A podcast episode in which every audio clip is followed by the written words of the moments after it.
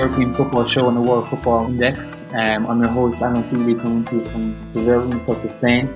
And today's episode is going to be about uh, the recent success of the Portuguese national team. Uh, with me is two Portuguese football experts, uh, Tom Kundert in Lisbon. Hi there, Alan. Thanks for having me. No worries. And Aaron Barton in Liverpool. Hi, Alan. A pleasure to be here. Looking forward to it.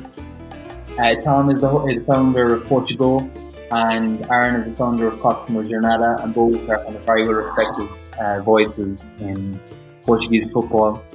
Um, so it's very good to have the both of them on with me today to discuss this interesting concept that kind of doesn't get the attention it deserves, I feel.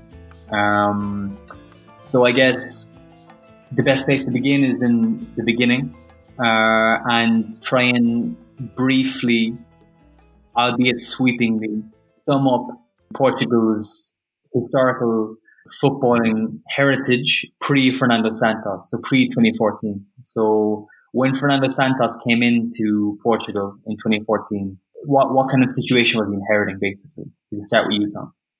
Uh, yeah, okay. Well, if we, I don't want to kind of make this a, you know, a, a thesis, but if we just uh, go back a, little bit further, and I think you can say there's two definite phases in Portugal national team football history, which is pre 2000, where Portugal was just, uh, if we if we're being blunt about it, was a little bit of a minnow in international football. Very rarely even qualified for, uh, you know, World Cups or Euros.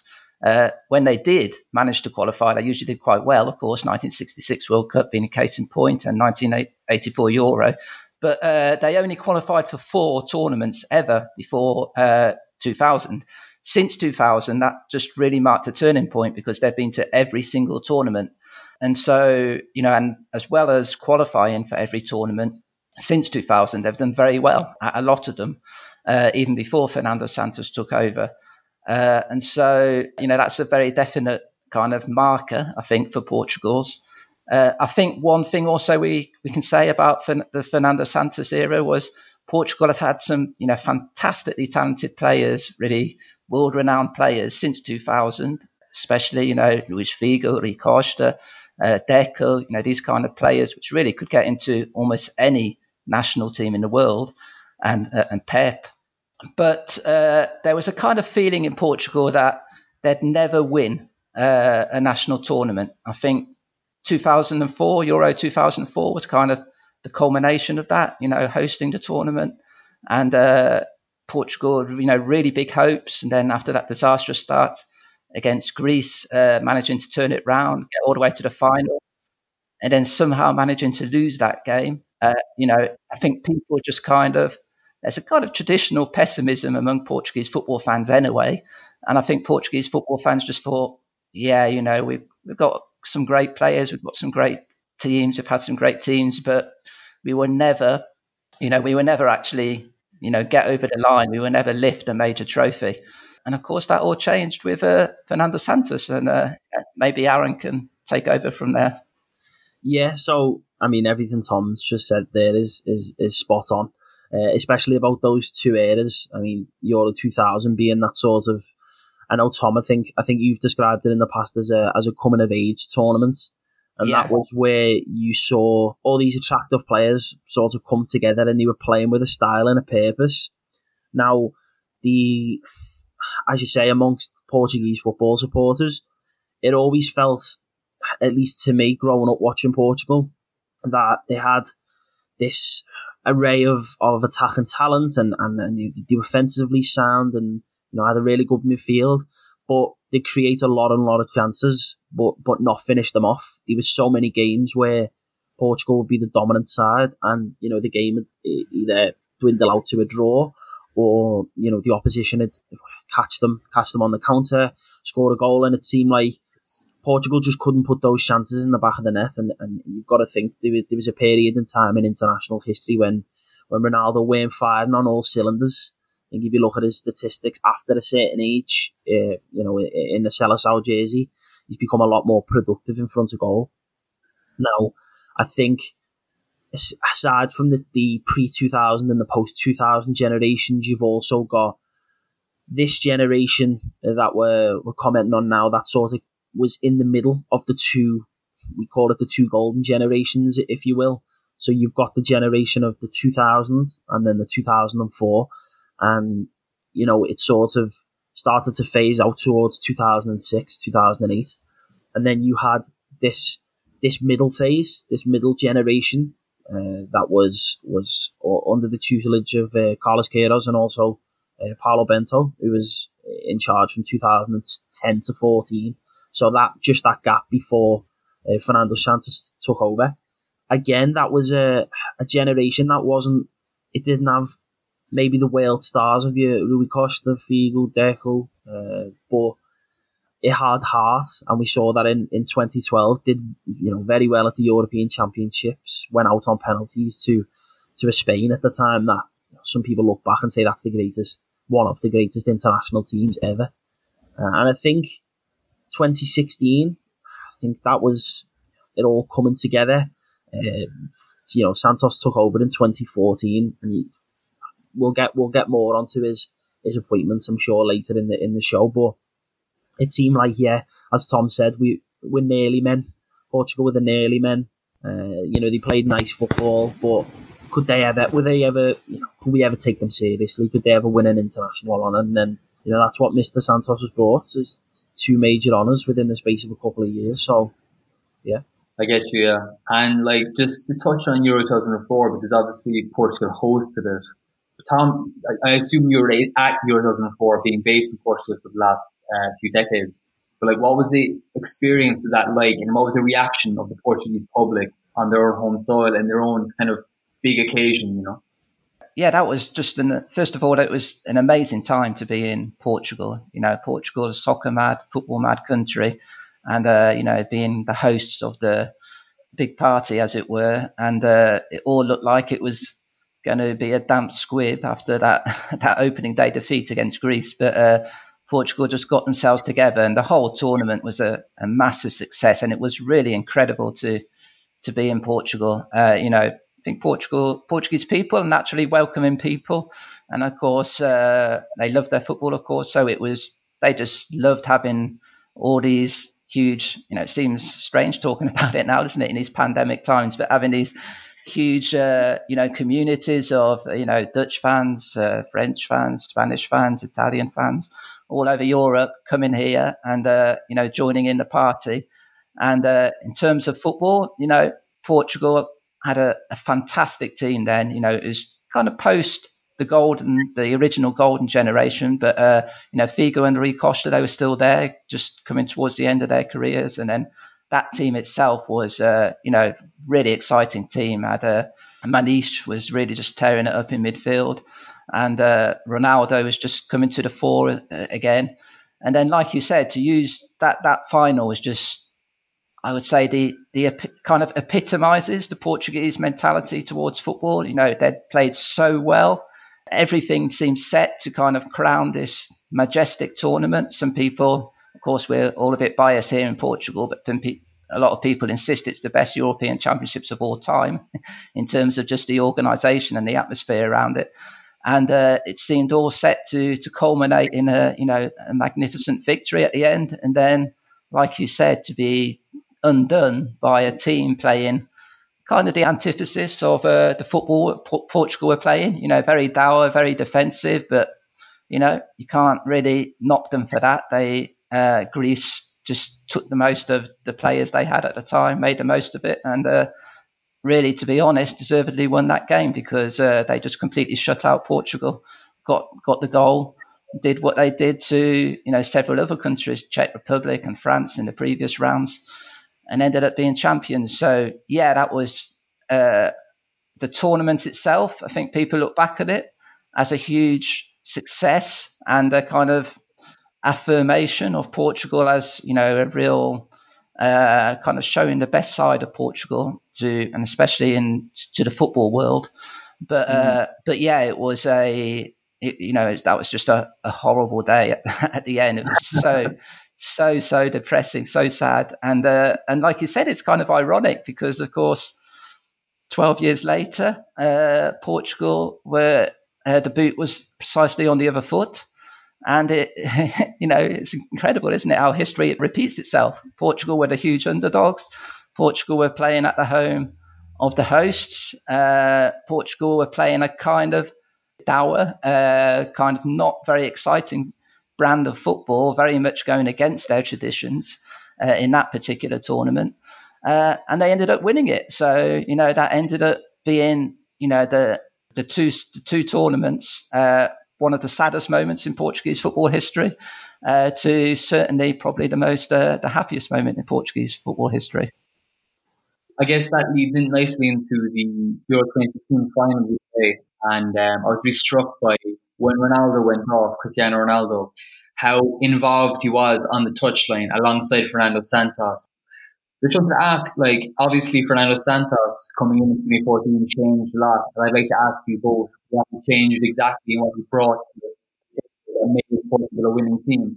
But also, how important was Cristiano Ronaldo in terms of being in that latter stage of his career where he really wanted to win international honours and also he was a more senior player where he could really kind of, you know, dominate in terms of with his influence. So, so what was it kind of a very kind of marriage of convenience almost between Fernando Santos coming in changing things and Ronaldo having the stature to change things. Aaron, that you? Yeah, spot on. Um, a, a lot's been said about Ronaldo and his timing, his international career timing. So lots of analysis done and lots of reports about him being sort of caught between these these two generations. I, am sure you know a lot about the new um, golden generation as it's being tipped in the media again. That's coming through sort of as we speak. Uh, that's sort of brewing for the next couple of years. And then obviously the you know the generation myself and Tom mentioned before of, of 2000, he was you know just a bit too soon for that. He he came onto the scene around 2003, 2004.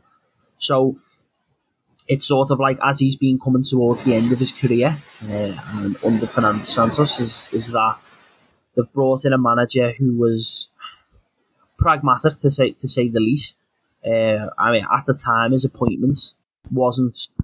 I mean, we look back now and think he won the Nations League, he's won the European Championship, but at the time, it was it was seen a bit of a safe choice, someone a bit a safe pair of hands, someone that won't you know, that won't upset the apple cart a, a lot and, and will play a safe team and hopefully guide Portugal to, you know, some decent results.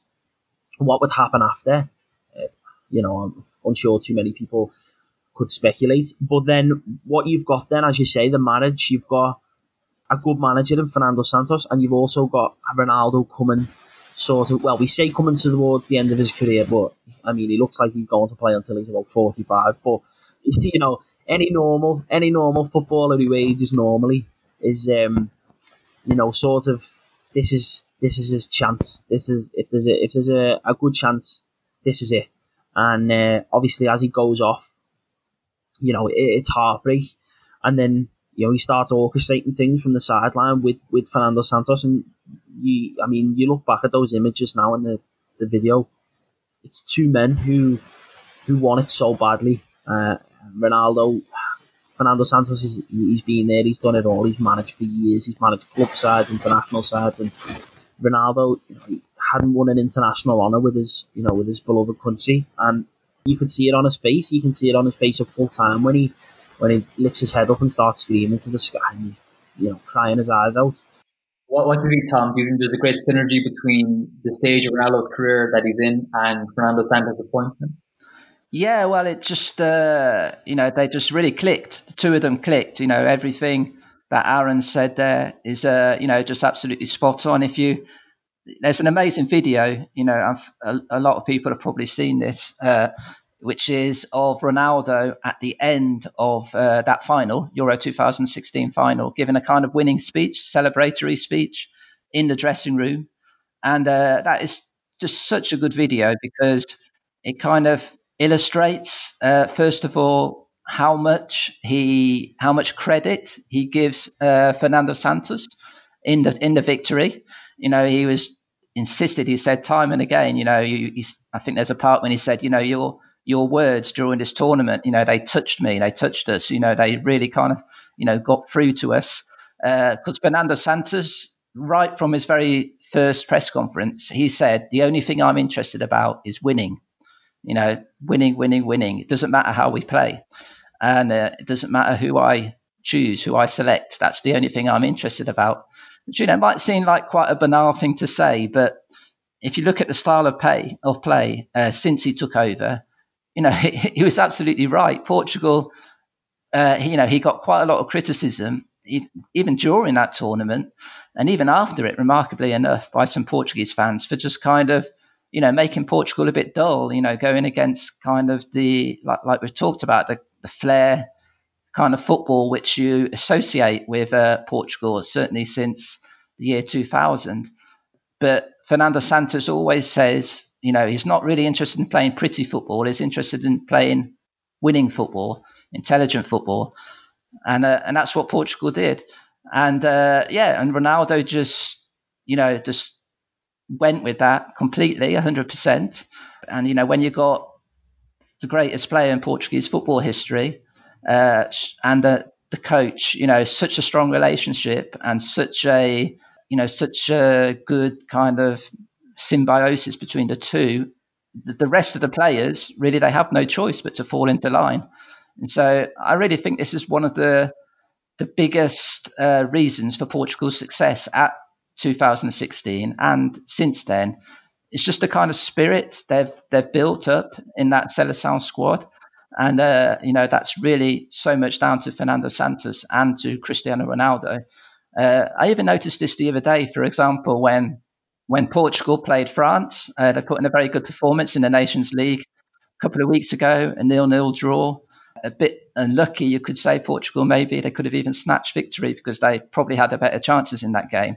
But one thing which really impressed me in that game was the way uh, the, the, kind of work rate of players and players who you, you don't really uh, associate them with being you know hard workers. For instance, Joao Felix, uh, I remember him dropping back so many times, uh, helping out defensively and doing a good job.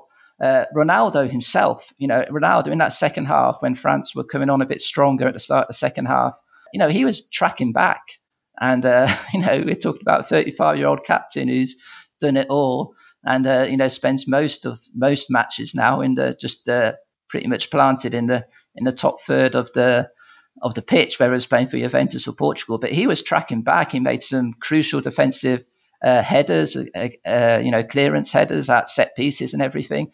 And I think that kind of epitomizes what Fernando Santos has done him and Ronaldo. You know, Ronaldo is led by example in that in that respect. So, so yeah, there's no no doubt about it. Those two, uh, which is you wouldn't really have, have thought it was the case. I remember when Carlos Queiroz was appointed Portugal manager, a lot of people were very excited, precisely because of his relationship with Ronaldo, because he was credited with really, you know, taking Ronaldo's game onto the next level uh, when they when he was at Manchester United.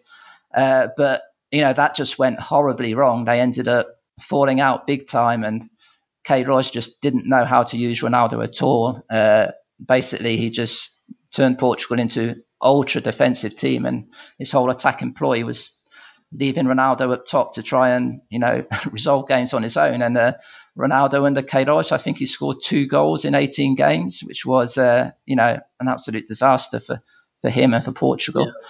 And uh, and uh, yeah, and Fernando Santos completely the opposite. You know, like I said, like Aaron noted there, wasn't really an, an, appointment which got most Portugal fans very excited, very much seen as a safe pair of hands. But uh, but boy, has he done a, a fantastic job.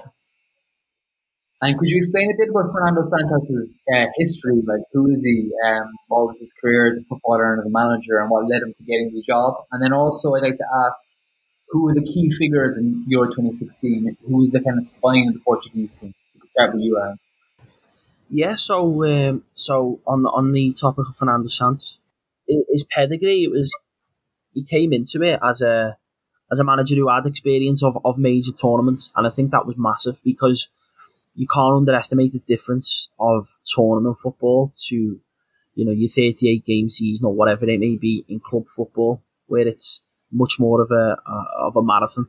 Whereas a to- tournament, uh, you know, as as everybody knows, you can have one or two bad games in the group stages, and before it, before you know it, it, it looks like you're going home. So it's not just how tactically flexible you are, how you know how how well you can put up across your principles and you know the squad of players you've got at your disposal. It's it's how do you manage that tournament setting? It's how do you manage those games over ninety minutes where you know it, it literally is the difference between you getting on a plane and then going back, and then before you know it, you're playing again next week. You know, in a different city, playing it. It's just very very different. I think there's a, a different vibe, and obviously you're together the entire time in club football. You'll train have days off, then you'll travel to the game, and then you might have a day off after the game, and then but whereas in a World Cup or in a European Championship, it's everyone's together, everyone's in a camp, you're all working towards the same goal. Now, Fernando Santos had experience of that. He knew how to how to cope with that, and and he'll have used those experiences with Greece, you know, taking them to the to the quarterfinals to to sort of to, to better Portugal's experience. And then in terms of the, the 2016, the, the key figures, and you go to Tom in a sec, my, my key figures are just, I mean, it's hard to put names on it because I think the whole squad, to a man, uh, everyone that featured, defensively, you had uh, Jose Fonte and, and Pepe, were just absolutely, you know, unbelievable, just fantastic. The fullbacks were were fantastic. You had uh, Renato Sanches, who just burst onto the scene it seemed like he hadn't really featured internationally.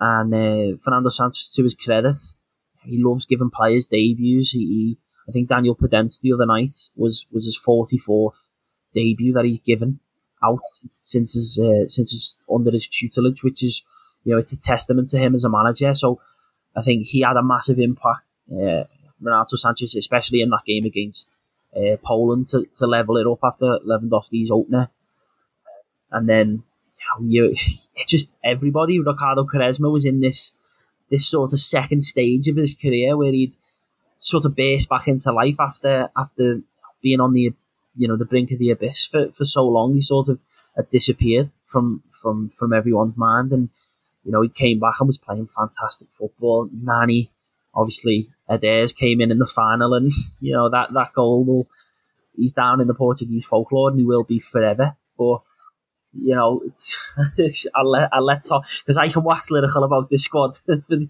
for the entire day. So Tom, yeah, yeah, well, there you just hit the nail on the head there as well. I think there's a couple of things also to say about uh, possibly a big reason why Portugal won Euro 2016. Also, is that that season, that domestic season in Portugal was a was a fantastic title race between uh, basically between Sporting and Benfica, and it looked like Sporting were going to win the championship. But uh, Jorge Jesus was had taken over quite spectacularly. He'd, he'd crossed over from Benfica to Sporting, and it looked like he was going to lead them to the to the title. Uh, Benfica came back strongly and just picked it at the end. But one thing that did is, uh, I think all tournaments, it's very important, of course, that your key players come into it in good form and uh, and fully fit. And uh, this is something which has affected Portugal badly in, in previous tournaments, especially with Ronaldo, of course, uh, and you know quite a lot of their their players, especially a couple of years earlier, World Cup 2014 was an absolute disaster. You know, half of that squad were just completely out of form or, or had injury problems. And uh, Paulo Bento got rightly, uh, you know, pilloried by the press because he, he just wouldn't change players. He'd, he'd always pick the same squad and basically the same team game after game. Didn't matter how fit they were, how in form they were. And, uh, and Fernando Santos really couldn't have been any different. I remember his first press conference, he said, uh, anyone uh, is who is eligible to play for Portugal, I would give them a chance, you know, if they deserve it. Don't care how old they are. Don't care how young they are. You know, I don't care about their history. If they're playing well, uh, they've got a chance. And he really backed that up. This this squad for Euro 2016, it was uh, it broke two records. It was it had the youngest ever player that Portugal have taken to a major tournament, Renato Sanches, and had the oldest ever player, uh, oldest ever outfield player Portugal had taken to a tournament, which was Ricardo Carvalho. And uh, you know, this uh, this policy of Fernando Santos of playing, uh, you know, picking players on merit, you know, uh, you can't overstate how important that is because you know, it gives all players a chance, keeps them on their toes, and the players who are picked then know that they have to be at the top of their game, otherwise someone else will come in for them. And, uh, and so you had these two factors where, uh, you know, for instance, Ricardo Carvalho, uh, Aaron just mentioned there, Quaresma. Uh, these were players, and also Tiago during the Tiago Mendes during the qualifying campaign. These were players who were had either retired or had been frozen out uh, previously by by Paulo Bento, and uh, and you know Fernando Santos just uh, completely wiped the wiped the slate clean, brought them back, and they you know they all played key roles. Uh, and like I said, players were really in in fantastic form. You know, Renato Sanches, a very big reason that Benfica produced that really spectacular comeback to snatch the championship. He was just amazing for uh, you know for Benfica those last few months, and and Fernando Santos recognised that, put him in the team, you know, and he did a fantastic job. You know, absolutely vital contributions. You know, not least the goal against Poland in uh, I think it's the round of 16 game. No, the quarterfinal game, quarterfinal, getting the equaliser. You know, and so the you know the sporting players who had really had such a fantastic season, William Carvalho, you know, Cedric Soares, you know, Adrien Silva, players like that, they just really stepped into that team and, and carried on their their superb form. And you know that was uh, again a really you know a really big aspect in Portugal com- coming out on top. Uh, João Mario, of course, as well. You know, so there's no doubt about it. I don't think you can really look at that squad and pick out, you know, obviously as Ronaldo, Ronaldo would always be Ronaldo, but apart from him, you can't really just pick out three or four absolutely star players like you normally can in Portugal squads. I think just the whole squad as a, as a whole.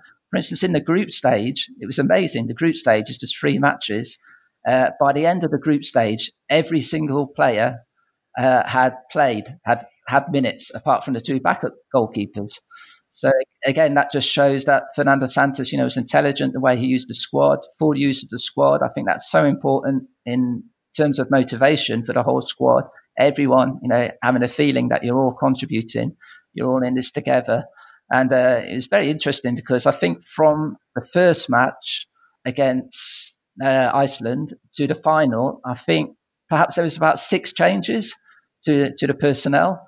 So again, another illustration that uh, Santos just fully utilised all pieces at his disposal, and uh, you know what what better illustration of that than uh, what Aaron just uh, mentioned there? Of course, Eder, who was perhaps one of the most uh, controversial picks in that he wasn't really rated at all by most Portuguese football fans or most of the press.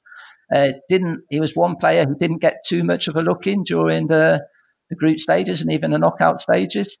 Uh, you know, came on in the final, scored the most important goal ever in Portuguese football history. So, you know, Santos really just got uh, was absolutely spot on. I think also one thing I remember when we interviewed Bruno Alves for the book about Portuguese uh, Portuguese seleção, and uh, I asked him because Bruno Alves is, of course, one of these players who's played for Portugal for a long time. He's played actually under four different coaches.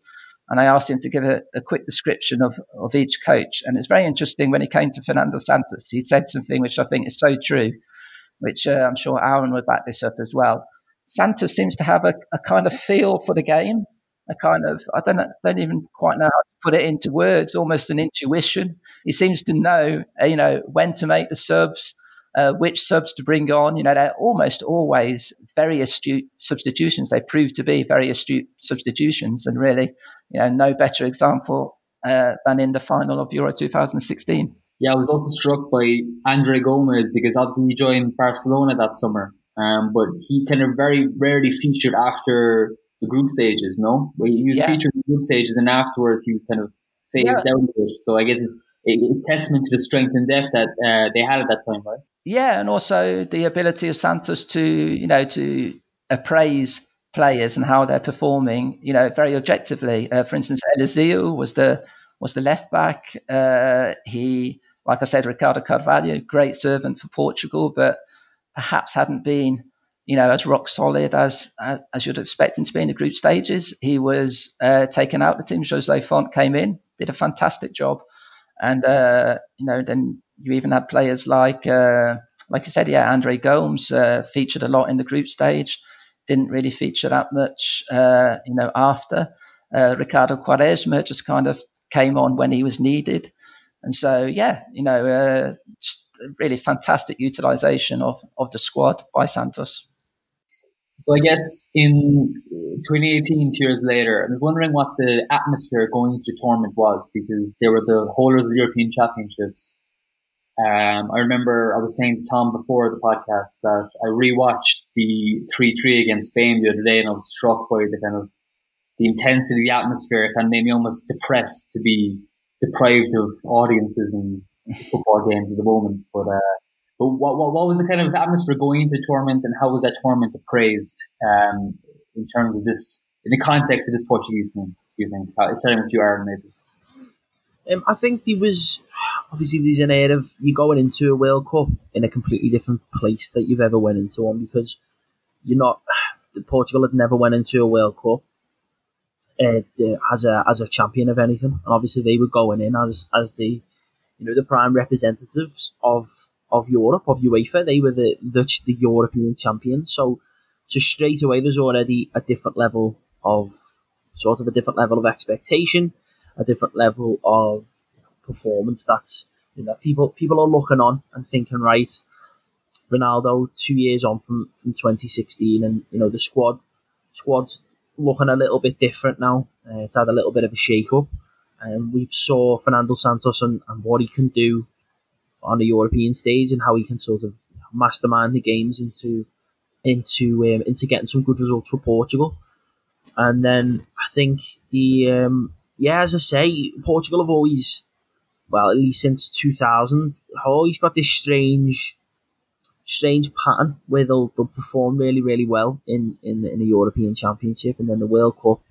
It, it, always just seems a little bit, you know, obviously there's a lot more teams and stuff that goes into it. You're playing against, you know, different nations that, you know, you might not have prepared against. But it's it, there's just a different feel to a World Cup. And I, I feel like it in, in 2018, that, that the Spain game, it was just the Ronaldo hat trick, the free kick. It was just unbelievable. And then you you go from scoring three goals, and then it was a quite a tight game against I think it was Morocco next, the one 0 It was yeah. a really early goal. I think maybe the third or fourth minute from Ronaldo, and then it's sort of for like you know 85, 86 minutes. You're waiting for something else to happen, and you know you sort of not not seeing out the game, but you sort of just you know when's it going to burst into life, and then obviously uh, you have you've got a match against a Portuguese coach in the in the form of Carlos Queiroz, the the Iran game, the the one all, and uh, you know I think conceding that last minute goal, you know, it, it, was disappointing. But the the best, you know, the, the most important thing about the group stages is that is that Portugal qualified. Uh, they went through, I think, joint joint top, well, set second place behind Spain. Uh, so you know, qualifying, getting into the into the latter stages, sort of reaffirmed everyone's. The performances might not have blown everyone away, but they didn't blow everyone away really in in, in 2016. You know, it was quite uh, quite pragmatic at times, and uh, you know, there's there's no problem with that if it if it brings if it brings results, and then obviously the first knockout game after the group stages, the tournament, it seemed to just be over. It, I mean, Tom, I don't know whether it was the same for you, but it felt like after the group stages, you, you go into that game with, with Uruguay, you know, they're a tough opponent. Players like Luis Suarez, and they've got a you know a really good squad about them. And it was when the final whistle was blown and it was it was done. It was sort of like couldn't believe how quickly the the World Cup had ended. It felt like it it should have went on for so much longer. And and obviously it's it's not how football. That's not the way it works. But it felt like someone had just just turned off a light switch and, and that was it. We're heading home. And it was just it was it was disappointing. Again, a really good opponents in, in Uruguay, but yeah, I think the expectation is always going to be different when you go into it as the as the champion or something. And Portugal will feel that in the in the Euros as well. They're still the defending European champions. You know, I'll, I'll be happy if it keeps getting pushed back because it means another year of being European champions. um, so, uh, but no, as I say, you've got a different level of expectation on your shoulders, and it's sort of expectation within amongst home fans, amongst amongst mass media, but then at the same time, it's sort of like a dual edged sword because Portugal even after 2016 by some some media outlets. Still not taken seriously. Still not taken seriously today. I mean, you only have to look at betting odds for. I know they're not a good indication, but they pop up every now and then on on you know on Twitter and, and online, and it's like Portugal are now like the fifth or the sixth favourite to win the European Championships. It's like just being perennially written off, and uh, it seems to seems to continue now. But yeah, that my my summarising of of the uh, my summary of the 2018 World Cup is that expectation going into it, and then it seemed to just be over in a flash. I don't know if it was the same for you, Tom. Yeah, I think so. Yeah, I think also just the fact that certain players were just really weren't in good form. I think in in absolute contrast to Euro 2016. Uh, I mean, it really struggled to pick out players in 2018 who, you know, really played at the top of their game for Portugal. Never really got going. Uh, and there was a couple of players who really were almost disastrous, you could say. I remember uh, that game you mentioned against uh, Morocco, where Raphael Guerreiro had a, you know, an absolute nightmare. He was getting ripped apart, wasn't he? Yeah, and uh, Portugal quite lucky to to win that game in the end. Uh, but then you had players like, for instance, uh, João Mario, who you know who, who'd been kind of uh, since he'd left Portugal after 2016, and he'd never really managed to establish himself at Inter uh, at Inter Milan. You know, he'd been kind of in and out of the side, and then he got loaned out. You had, uh, you know, Bruno Fernandes hadn't really established himself in the side at all. Even Bernardo Silva, it seemed like Fernando Santos wasn't quite sure how best to use him. You know, he uh, I remember he, I think he was actually dropped for the Iran game, Bernardo Silva, which is you know amazing to think. Possibly, certainly at that time, Portugal's second most talented player, uh, and then even in the game against Uruguay, I remember he started out right, but then he was moved in the second half into the middle, and those 45 minutes were, you know, he was superb. And so you, you, at the end of the game, you kind of had a feeling that you know, it's a bit of a shame that Fernando Santos didn't, you know, discover that or try using him there from the start of the tournament. But yeah, a bit of a, you know, a bit of a damp squib of a tournament. Really, Portugal just never really got going, unfortunately. And you know, fair play to to Uruguay, like Aaron said there. You know, good experienced team. I think it's quite interesting. I sometimes like to compare Uruguay in South America to to Portugal in in Europe. If you look at the size of the country, uh, it's just in, in, incredible, isn't it? The amount of talented players they they managed to churn out tournament after tournament, and uh, you know you have to say as well two brilliant goals, don't you, by by Cavani, and so uh, so yeah, a bit of bit of a disappointment, but you know you can't win them all, like uh, Aaron said. Uh, you know, Fernando Santos managed to break the duck in terms of Portugal actually lifting silverware and so, uh, you know, this tournament wasn't a disaster for Portugal, but also, we have to be honest, not really very memorable. Yeah, I mean, for me, it's interesting because it sounds ludicrous, but actually, it was the 2019 Nations League triumph that really got me to sit up and take notice of what was happening with Portugal. Because obviously, I'm not based in Portugal, I'm no expert in Portuguese football. So when they won the 2019 Nations League, I was kind of thinking, whoa, there's something happening here. This is a repeat victory these are serial winners. Like, oh yeah, yeah, absolutely. That's really sorry to cut in there, Alan, but yeah, that, that I think that's a really good point because you know, especially the manner which Portugal won Euro, Euro 2016. I think a lot of people outside of Portugal, maybe even one or two inside Portugal, thought that was, uh, you know, oh, perhaps this is just a bit of a one-off. You know, the kind of the stars aligned and it, Portugal got a bit lucky and they they managed to win. But uh, yeah, then you know, winning, uh, coming top uh, again, uh, you know, a couple of years later, and doing it in style, really doing oh. it in style. You know, playing.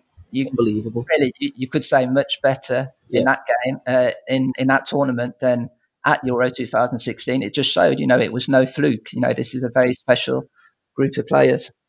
Yeah, it was just I mean, uh, there's no, there's Alan, you, you're not alone. So it's like lots of people, to be honest, have said in the past the the Nations League, whatever you know, irrespective of whatever you believe about the Nations League and, and you know its its prominence within the football world, but it was those performances against high caliber opposition, and it was the it was just the way Portugal were playing. It, it, it felt like it was a real it was a real throwback to to you know the start of the to the to the start of the the twenty first century that two thousand team in a way, but they also could, you know, really good at finishing the chances off as well. You know, scored an abundance of goals, and and also should have scored more. There's been games in the, in this, you know, in this current period of time. I still feel like we're we're sort of in that period of time where you come away from a game. I mean, like this, I think it was the Switzerland game, the which was the semi final.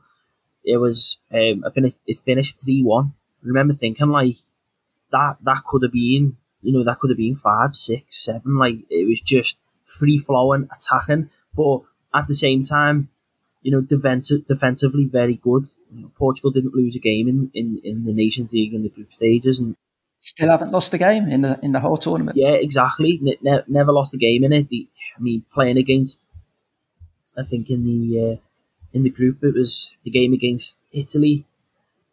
I just just like performances that that we hadn't really we hadn't we haven't seen for, for, for a while in terms of just how how free flowing the football was, and, and that that also that's another credit to, to Fernando Santos as well because it shows that it's another string to, to his bow. You know, it's another it's something in his arsenal as well. They they Portugal can set up a little bit differently and and play with a bit more pace and purpose, and but then also can be can be pragmatic and can shut sides down. I know in the final he managed the game very well. And Gonçalo Guedes scored the scored the winner against a very very you know a resurgence Netherlands side who were sort of coming back into after a couple of years in, in, in a relative obscurity. They were sort of coming back to the fore.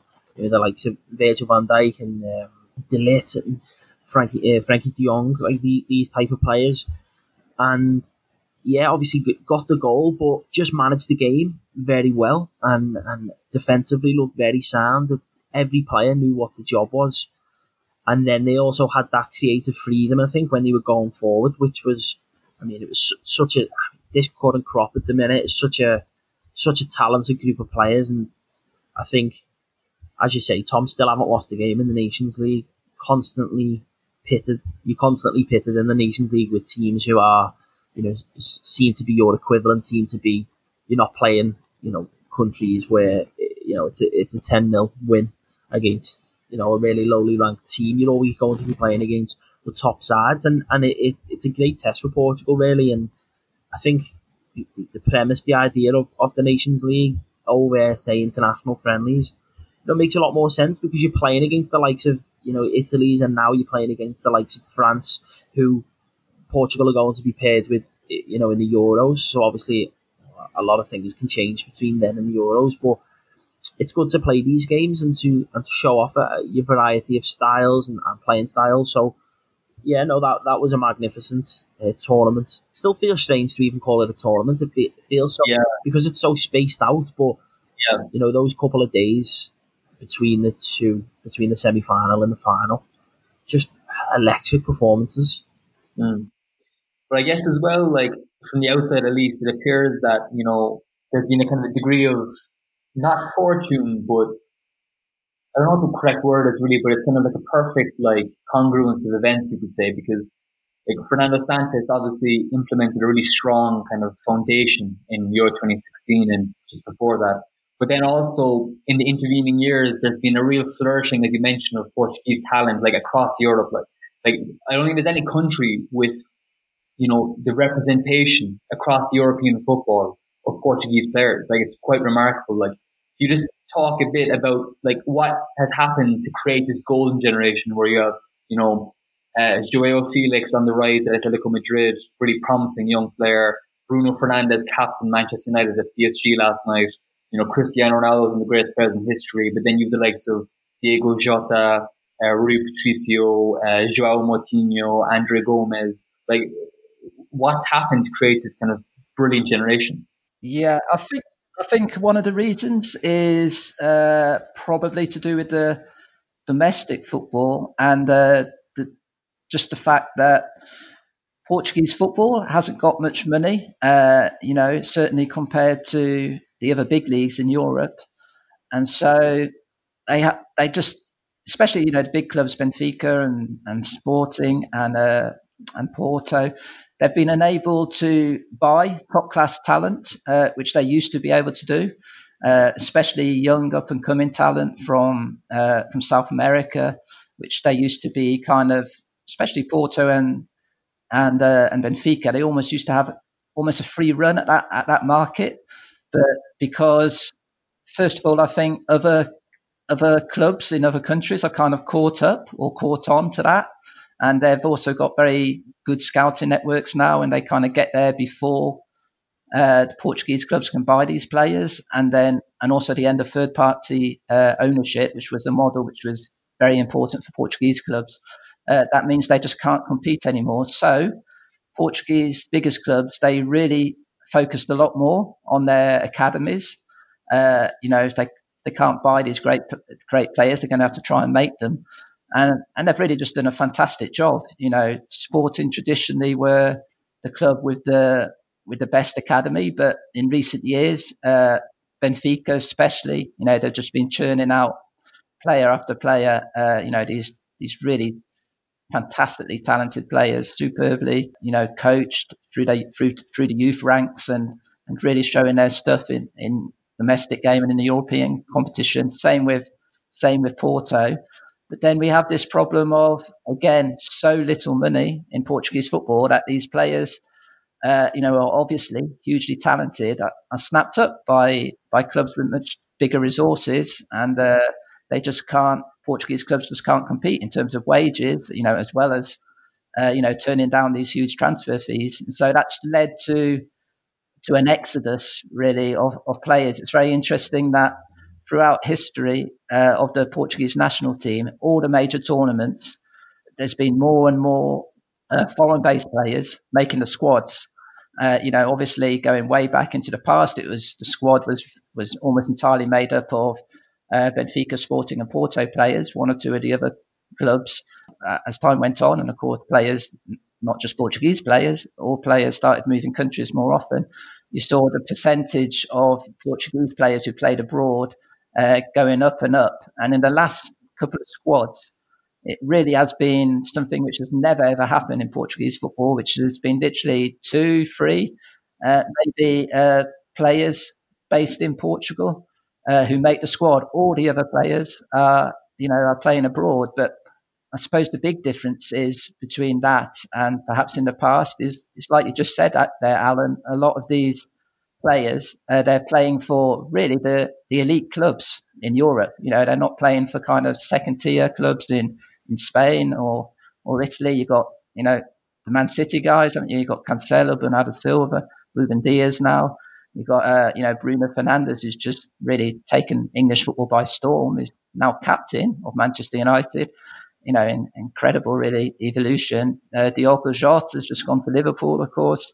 Got Ronaldo, at, uh, you know, at Juventus. You've got even young players like Trincão, uh, who's gone to Barcelona. Uh, Joao Felix at Atletico Madrid. You know, so you just got players all over Europe playing for Europe's major clubs, which, of course, means they're training every day. Uh, you know, with these top quality players, they're playing in the Champions League. They're playing against uh, top quality opposition. So it's kind of a situation where success breeds success. Uh, so yeah, there's no doubt about it. That's been a, a big change in Portuguese football, the, the, makeup of the Portuguese national team, and there's no doubt about it that the you know the national team has benefited hugely from that because you've just got a higher caliber of players and players who feel that they belong and have proved that they belong, you know, in the very elite of football, uh, you know, right throughout the squad.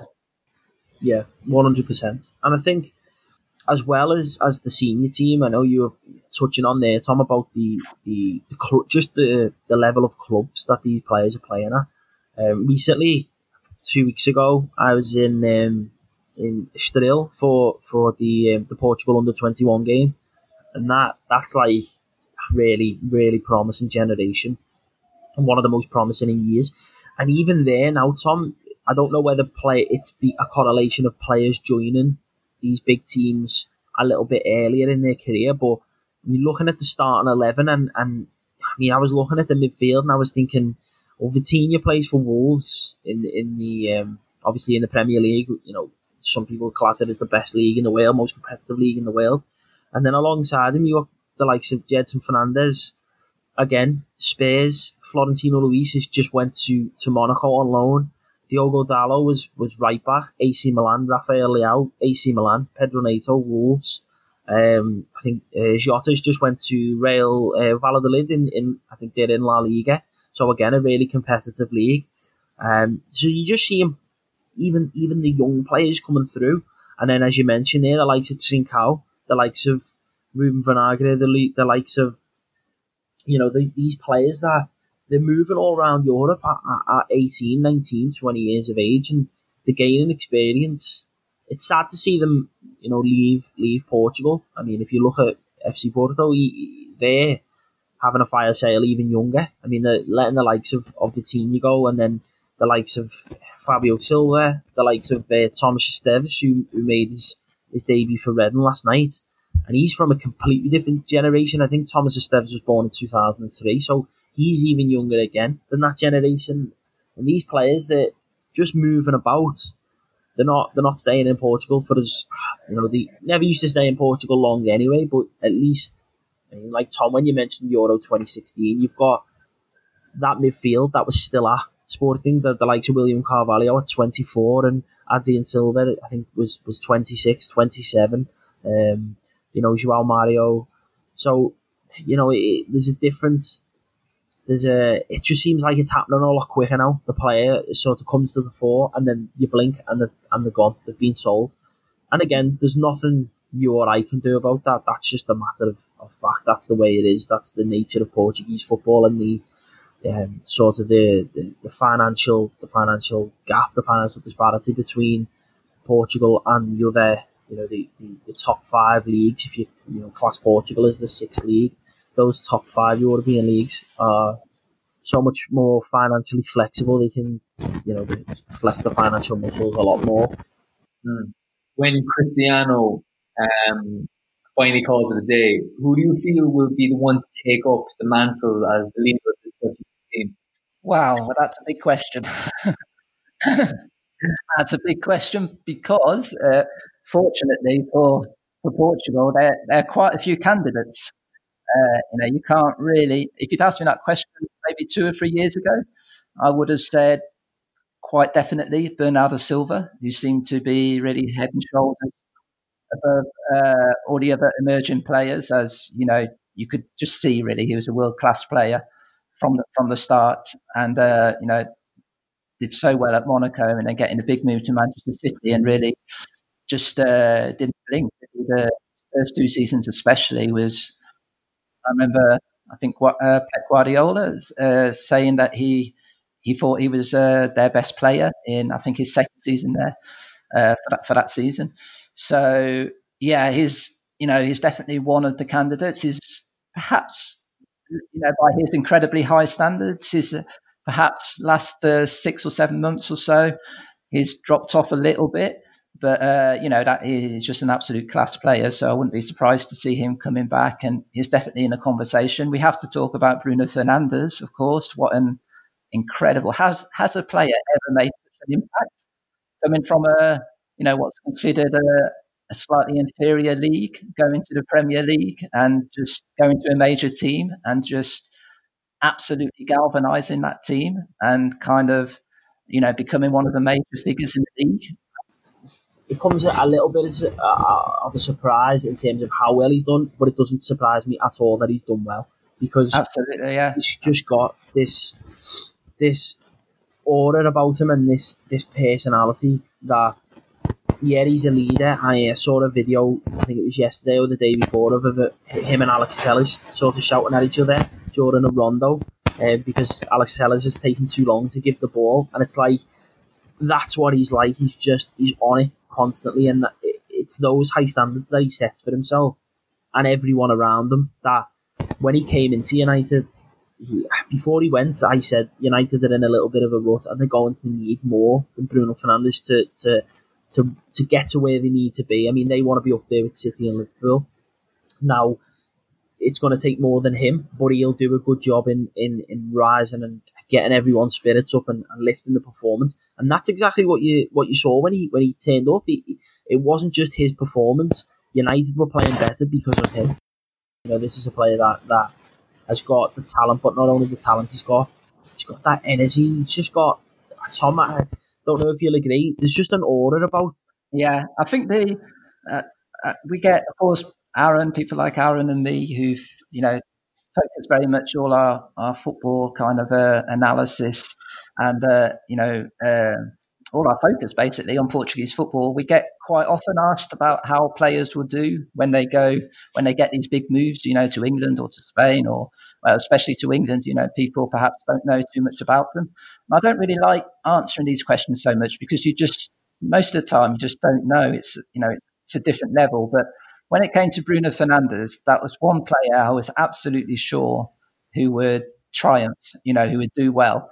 And uh, you, you mentioned it there, Alan, his personality, and uh, and Aaron as well, because uh, you have you just kind of have to look at his past. You know, this is a kid who, well, this is a player who, when he was a kid, 17 years old, decided uh, to leave Portugal, Boavista, and to go and play in the Italian lower leagues because that was, you know, that was the, the way he thought would would best, uh, you know, enable him to become a, you know, a, a great good player or to help him further his career. You know, how much courage does that take? You know, go into it's such an unusual move. I don't, I can't remember any. You know, he's got no Italian heritage. It's not as if he had an Italian, you know, father or mother or, or grandparents. He just decided to do that because he thought that that would, uh, you know, improve his game, and it, you know, it did. You know, he gradually worked his way up through two or three teams in Italy. And uh, by the time he came to Sporting, he'd already, I think it was something like 120 games he'd played in Serie A. You know, in it's incredible. And uh, and then you know, again working under Jorge Jesus, one of Portugal's best uh, coaches, he, I think that took his game to, to another level. And so, yeah, I think his his personality, and I think his you know his personality is is obviously very talented, but I think him a, a bit like uh, Cristiano Ronaldo.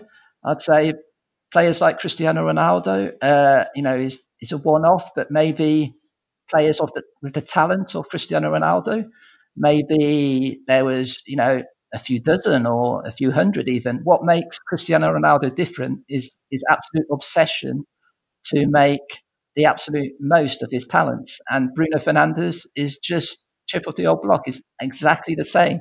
You know, I just mentioned it there. He just that he you could see everything he does.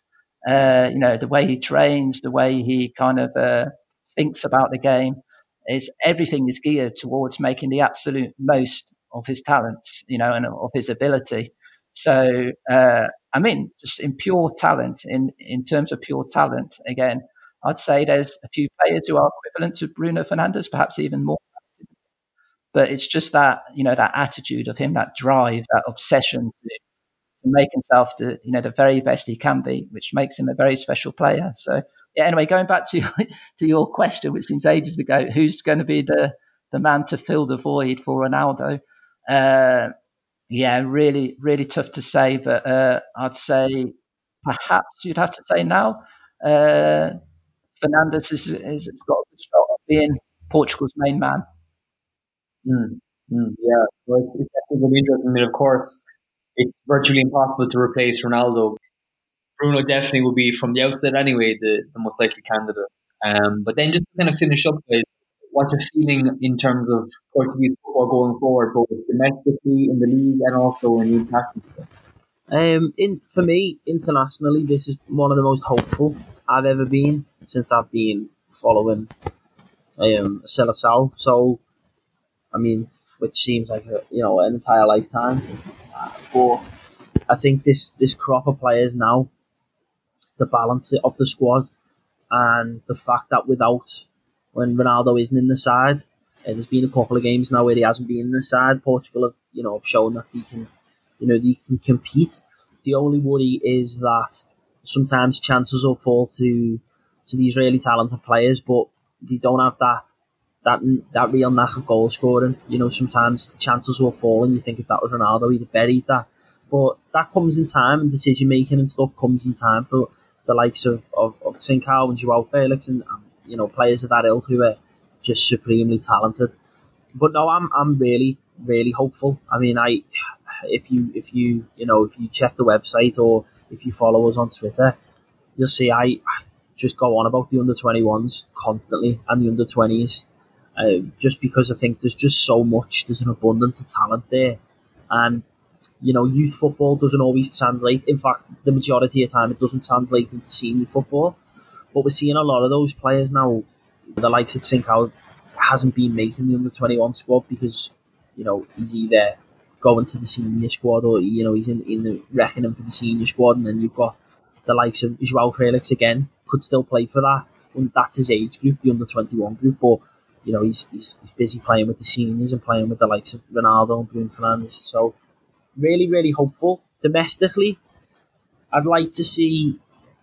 It's hard because I, I mean, in an ideal world, I'd like to see the players sort of from a from a selfish standpoint, the league, the Premier League, to be as competitive as possible and, and to stay maybe just one or two more years. But then the financial constraints are so are so heavy that they're so tight that the best you can really hope for is, one Portuguese teams to start doing performing better in Europe and sort of utilising the youth. So what you're seeing now with um, with Sporting is, is is that they've got a manager there in, in, in Ruben who's a big believer in youth. There's lots of players coming through there, and it's a very exciting time. To be honest, I think uh, aside from you know whatever your opinion on, on the presidency and, and the way the club is run, on the field they seem to be improving, and you know that's exciting to see. I just like seeing young players come through in Portugal, and I'd like them to stay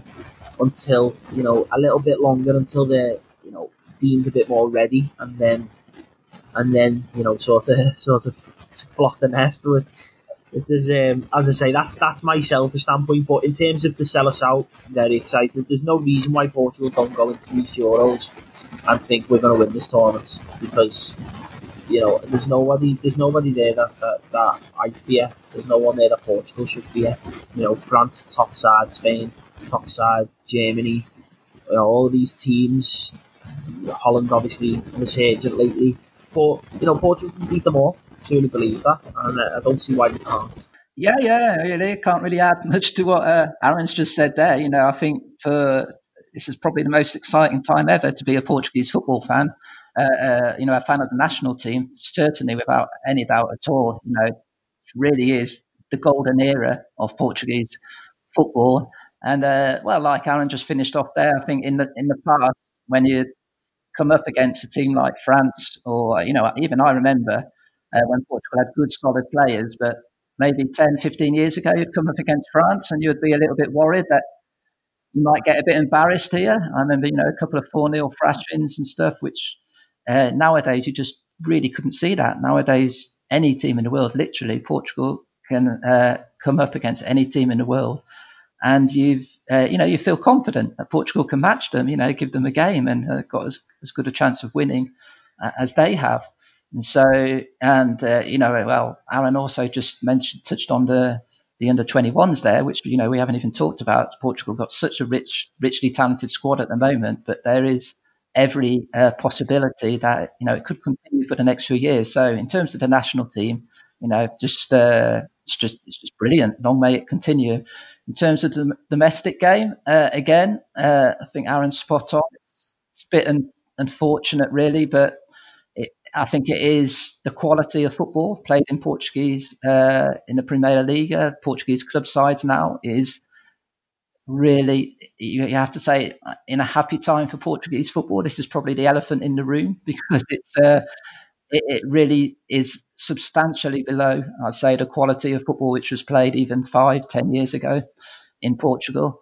And to be to be bluntly honest, I really can't see uh, Portuguese club sides competing at all in Europe for certainly not the Champions League, and uh, you know perhaps going for, for deep runs in the in the Europa League is the best they can hope for. But uh, you know, I hope I'm wrong. Maybe these things tend to be swings and roundabouts, and uh, like we've touched on in this pod, the, the Portuguese clubs are putting a lot of emphasis on their academies, and that's that continues to bear fruits. Uh, unfortunately, of course, a lot of the, the best players. The problem is they, as soon as they make a bit of a name for themselves, move on. But uh, you know, maybe maybe things will change. You know, there's lots of uh, rumours, aren't there, and lots of talk about some major changes going on in European football. Uh, even talk of this European League, and uh, you know, the things just being completely redesigned. Really, the way football is is kind of formatted in all over Europe. So you know, who knows? Maybe maybe that might be beneficial in some way to Portuguese football. Uh, but yeah, uh, I just sum it up with Portuguese club football. Um, not in the best state at the moment. Portuguese national team uh, probably in as good a state as it's ever been. Mm. Yeah, no, it's, it, it's certainly going to be interesting to see how things develop, both in terms of European Championships in the next World Cup, but also in terms of proposed European Super League. But, uh, but yeah, that's a conversation for another day, I guess. But uh, anyway, thank you very much to both of you. Uh. Uh, where can we find you both? And do you have any play, any pieces uh, to plug uh, for our listeners who want to delve deeper into Portuguese football? Uh, what you are, maybe? Yeah, um, so you can find me at uh, proxima-jornada.com. Um, so if you can find the, the social, which is probably a little bit easier, so that's Proxima Jornada 1. Uh, on there in the bio, there's you know the links to to um, to a podcast. There's links to the website. Uh, the website is is uh, is divided up into different sections. So you've got the Portuguese abroad, you've got you know Portugal domestically at home. You've got a moment in time which looks at like classic pieces that go back. So if you want to just do a little bit of reading on, you know, you might not know about some of the classic teams. And then also there's an interview section where sort of um, over the past couple of years I've caught up with some names from Portuguese football and got their insight, and you know I really enjoy doing those. But yeah, just just have a little look through. There's nothing, no specific pieces uh, that I that I you know want to, to plug, but just there's something on there for everyone who's looking to to um, yeah to, to, to know a bit more about Portuguese football. Great, sounds brilliant. And for you, Tom. Uh, yeah, same thing really. Just head over to my Twitter account, which is PortuGOAL One. It's at P O R T U G O A L one, the number one, uh, and that just links to uh, you know everything uh, I write or, or, or talk about Portuguese football, and uh, yeah, it again covers you know domestic football or Portuguese abroad, national team. Uh, so yeah, just head over there. Uh, anything I miss, I just retweet Aaron Streets anyway, so you got it all covered. Brilliant, brilliant, brilliant. And for me, you can find me at uh, Azul Feely on Twitter. And uh, my latest piece is La Liga Lowdown. It's a profile of Philippe Coutinho with insights from experts in Brazil and in Spain and in Italy as well, and in England, of course. Uh, go over and check that out. But uh, anyway, guys, thank you very much for both of you on a very interesting conversation. So listeners enjoyed it. And uh, we'll see you next week for our next episode. Thanks, guys, bye.